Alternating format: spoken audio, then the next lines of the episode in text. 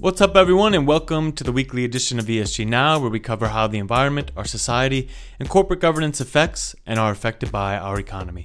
I'm your host, Mike Disabato, and this week we have two stories for you. The first, we talk about one of the major aspects of the upcoming COP26 climate discussions, which look to be one of the most important global meetings on climate change since the Paris Agreement was signed. And then we have a hot take on the New Deal inked between Tesla and Hertz. Thanks as always for joining us. Stay tuned.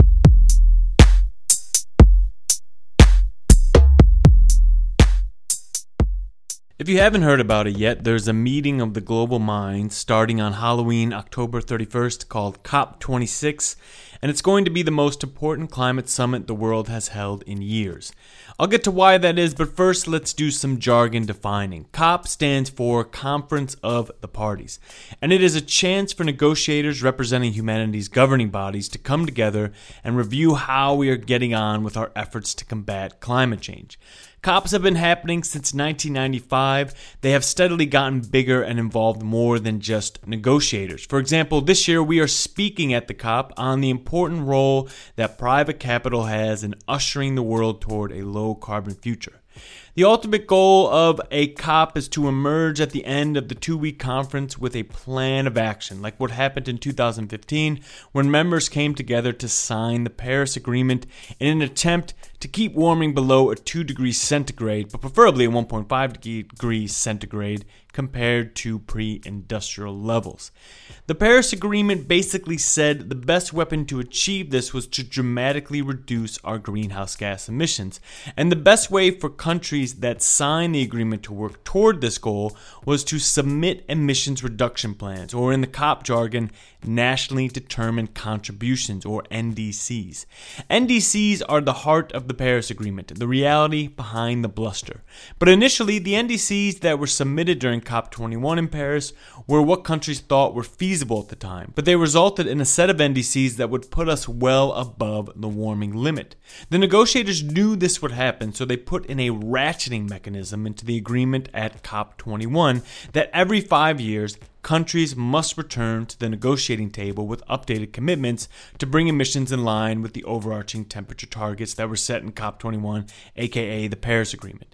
And here is where we get to why COP26 is so important. It's the first official deadline for countries to talk about their ratcheted up NDCs. Now, a lot of these NDCs have already been disclosed, and for us, it's important to understand them since, as NDCs are the heart of Paris, companies are often at the heart of NDCs. The issue with comparing one country's NDCs from another, though, is countries use a multitude of formats and approaches to calculate their NDCs. So, what we did for you all, of course, is we took each country's old and new target and made a map showing how they have changed and how each NDC, new NDC, stacks up to other countries. And by we, I mean my colleague and guest today, Bavir Shah. By the way, if you want to see this map, I will post the link to it in the podcast description. And if you are itching to look before you look at the description itself, you can just go to Google and type in MSCI Net Zero Knowledge Hub. Anyway, I called up Bavir to walk me through his NDC map, and first I asked him to give the context as to why making a map that compares these NDCs country by country was important there are a lot of headline um, numbers in the press at the moment that one country would have committed to a 50% reduction, another would have done a 40% reduction. Um, the exercise that we have done is to try and dig into the actual implied level of emissions in 2030 that each country um, is effectively saying that, that they would commit towards. Um, and that requires uh, a pretty extensive data effort um, because when you read the small print of a lot of these pledges, um, you there are different numbers implied by which reference year you are taking um, as the start of that reduction amount, um, or which sectors you are including in that target. For instance, there's some quite big sectors like land use, which may or may not be included in a country's target, um, and also the conditionality around um, financial support from, from other countries, especially for, for developing countries. Um, so the exercise that we did was to go through each and every single country's NDC and actually quantify a hardcore number of 2030 emissions. In practice, what this allowed us to do was set up this visual summary showing which countries have indeed ratcheted up their NDCs and which have been lacking in the years since Paris. And before we get into what this map is showing us analytically, we first need to address why these pledges are important. The reason being is that often discussions around climate change and climate pledges can seem almost esoteric and impenetrable. Basically, you have powerful people writing hard to understand treaties in order to hopefully save us all from destruction. It can all be kind of maddening. So I asked Bavir before he took us through the results to describe how companies, and in effect we, those that make up the workforce of these companies will be affected by these pledges. If we start off with just a policy risk for companies, um, the thinking is that countries that do have more ambitious commitments to reducing their emissions will at some stage need to change their policy environment to either implement carbon taxes or to uh, design policies that achieve a similar effect. Um, and for countries kind of in those, uh, for companies in those countries, um, that is a challenge that they need to be prepared for. And on the other side as well, you know, for countries that are laggards in, in setting ambitious NDCs, if they suddenly do switch to a more um, ambitious climate pledge, um, whether it's under pressure from other countries, um, there's going to be a kind of a sudden or a disorderly change in policy that, that companies um, will also be affected by. So let's stick with carbon taxes for a second. If put into place, carbon taxes would likely affect the electricity sector the most first. If your country is operating on cheap coal, for example, and it has an ambitious NDC that it begins to implement using a carbon tax to meet its ambitions, then you would see the coal sector shrink rather dramatically. That can have knock on effects for a number of sectors, but also the smooth running of an economy if it's not prepared for it. One has to only look at the coal shortage in China to see what happens when feedstocks become scarce. Now, that shortage isn't due to a carbon tax, but it's a good parallel example of what can happen to an economy's energy system if ambitious targets are put into place that don't actually reflect what's happening on the ground. Also, knowing what a country's NDC says can help you understand where a government might spend its money. So that's another important aspect of this map. It's well known that the public sector tends to invest a lot in renewables and is, is a kind of a partner in these um, uh, bigger projects that need um, some kind of quasi sovereign funding. And the, you know countries that do actually invest in that technology will will help companies to achieve their own net zero targets either through wider or cheaper access to to renewables the availability of renewables can enable companies operating in those regions to achieve their own emissions reduction goals in the most cost effective manner compared to those companies operating in less ambitious regions. There's also ample evidence that countries which invest in any kind of system that is going to combat climate change will save tenfold in costs that are sure to come later as the planet continues to warm. But there are other factors that should be considered. Infrastructure spending to decarbonize local economies has the potential for job creation, but may also be coupled with inflationary effects on commodity prices or labor market segments affecting company costs.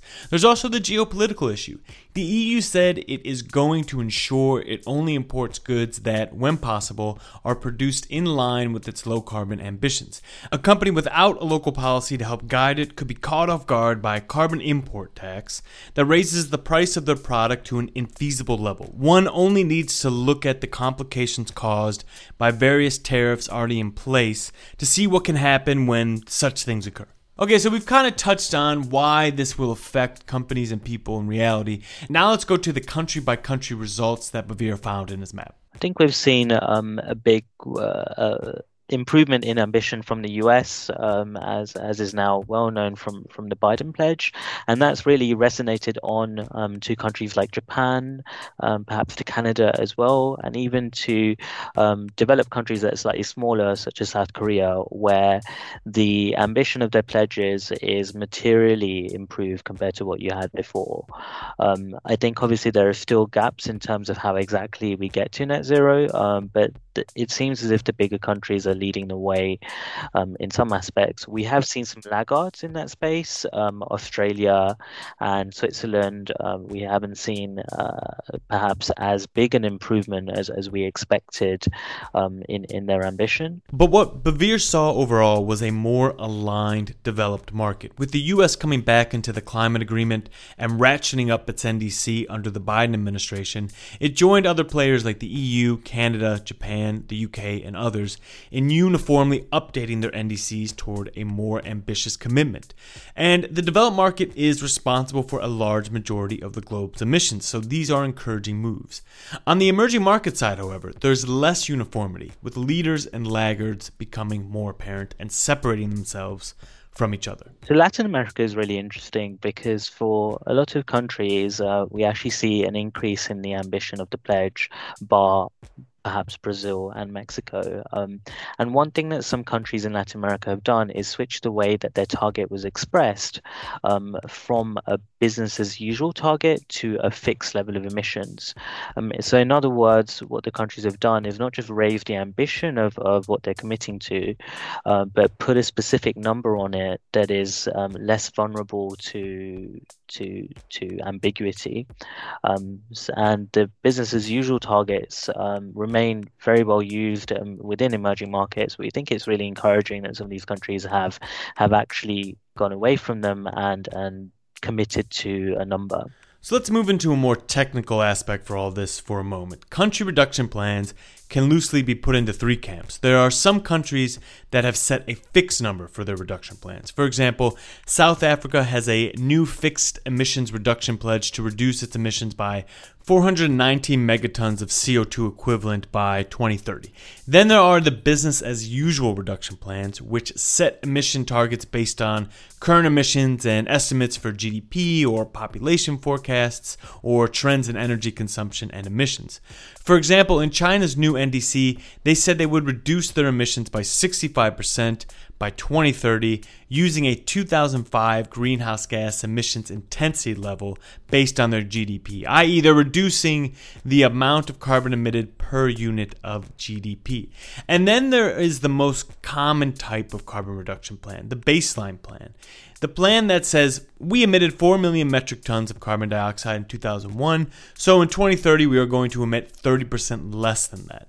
This is what the US used to set its new NDC to reduce emissions by 50% to 52% by 2030 from 2005 levels. And countries in the EU have set their NDCs to follow a similar strategy using a baseline of 1990 for their emission reduction targets. There's a problem with baselines though. You can kind of choose a year that you want. There's no rule saying you have to choose one year over the other. So you can find a year where you had, let's say, higher emissions than normal. And what you can do is then use that as a way to set a less ambitious plan than it might seem. Actually, one country in Latin America did this that Bavir saw. So one interesting example is Brazil, um, where the actual headline pledge um, to reduce emissions in terms of percentage reduction remained pretty much unchanged at 43% um, from 2005 levels. But when you dig into what was actually submitted to the UNFCCC and the Paris Agreement, uh, one of the things that Brazil did was to revise up um, the historical level of emissions in 2005, um, which effectively means that the target now is weaker than what it was before because, um, in, in some sense, uh, history has been rewritten um, to a high level of emissions. Um, and that's not always visible from the headline pledge. It's not always visible even from um, the, the way the NDC document is presented. And so, what this map allows you to do is you can see that and then also compare Brazil with one of its neighbors, let's say Argentina. Argentina um, is a country where um, previously the pledge was to reduce emissions by a certain amount relative to a 2030 hypothetical. Um, and now we actually have a fixed level of emissions that's been committed to by the country, irrespective of um, business as usual conditions such as you know economic growth or population change. There's another piece of this map that we didn't get to, but is as important as the ambitions of a country's government. The sectoral burdens that are included within a country's economy. Countries that might otherwise be economically or geographically similar may differ considerably on their sectoral emissions profile. This suggests the need for different strategies and policies in the years ahead. So, to provide a clearer picture of this sectoral challenge that could lie ahead, we have a pop up bar in that map that Bavir made, which shows each sector's current share of emissions within each country. So I wanted to end this section today with a kind of philosophical discussion of maps because maps are quite important. They provide an identity to a region and its countries. They allow us to solve problems of the physical world by seeing large expanses in miniature form and being able to show the ambition of climate targets in a map allows us as investors, as companies, as citizens to understand where risks might lie or where opportunities are being formed. And we can kind of be galvanized by that to do either support work or to try to rally those that have the power to change to work toward a future we would like to see. And this is good to know because COP26 will be extremely important for the future of our society. And we have to hope that it can provide us with a map that we can all use to go forward and lower our collective emissions.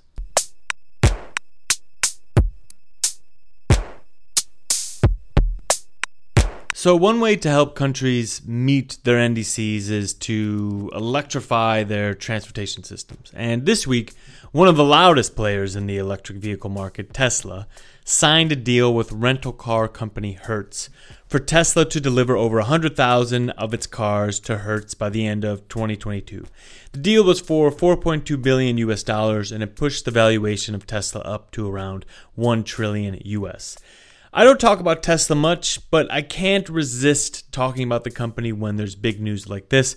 So I called up my co host Bentley Kaplan, who also covers the transportation sector for us, and I asked him what he thought about the deal. So, Hertz, the car rental company, has been through a weird couple of years. You know, last year was COVID 19, so there was a, a big you know drop in travel and the company actually filed for bankruptcy um, in in May and just before that they sort of laid off or furloughed about a quarter of their workforce. So it was really really tough times.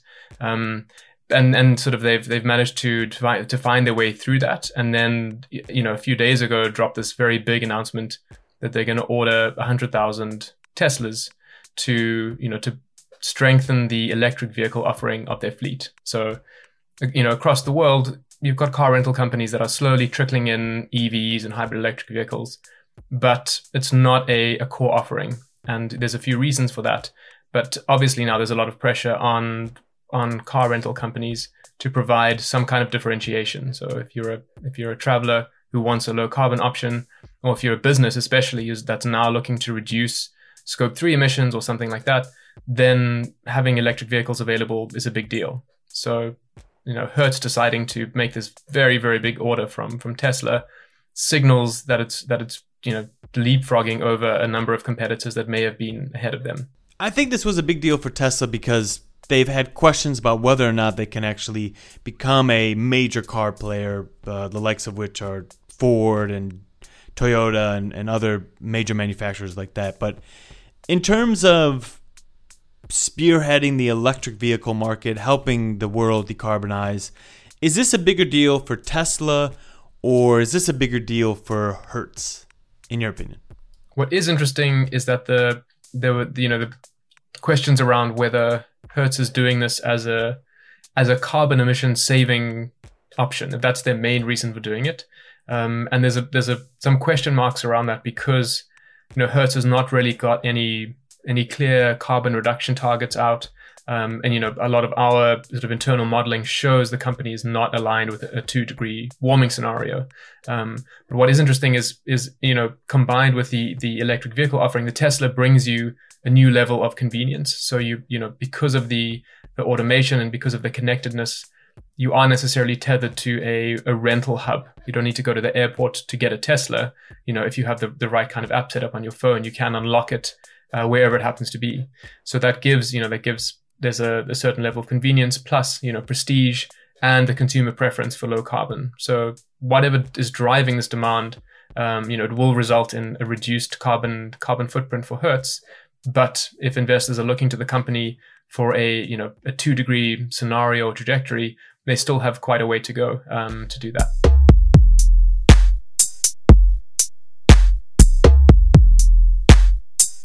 And that's it for the week. I want to thank Bavir and Bentley for discussing this week's news with an ESG twist. I want to thank you so much for listening. Don't forget to tune into COP26.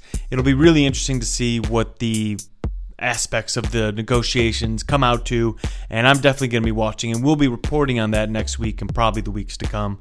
Uh, if you like what you heard, don't forget to rate and review us. That always helps, and subscribe if you want to hear my voice every week. Thanks again, and talk to you next week.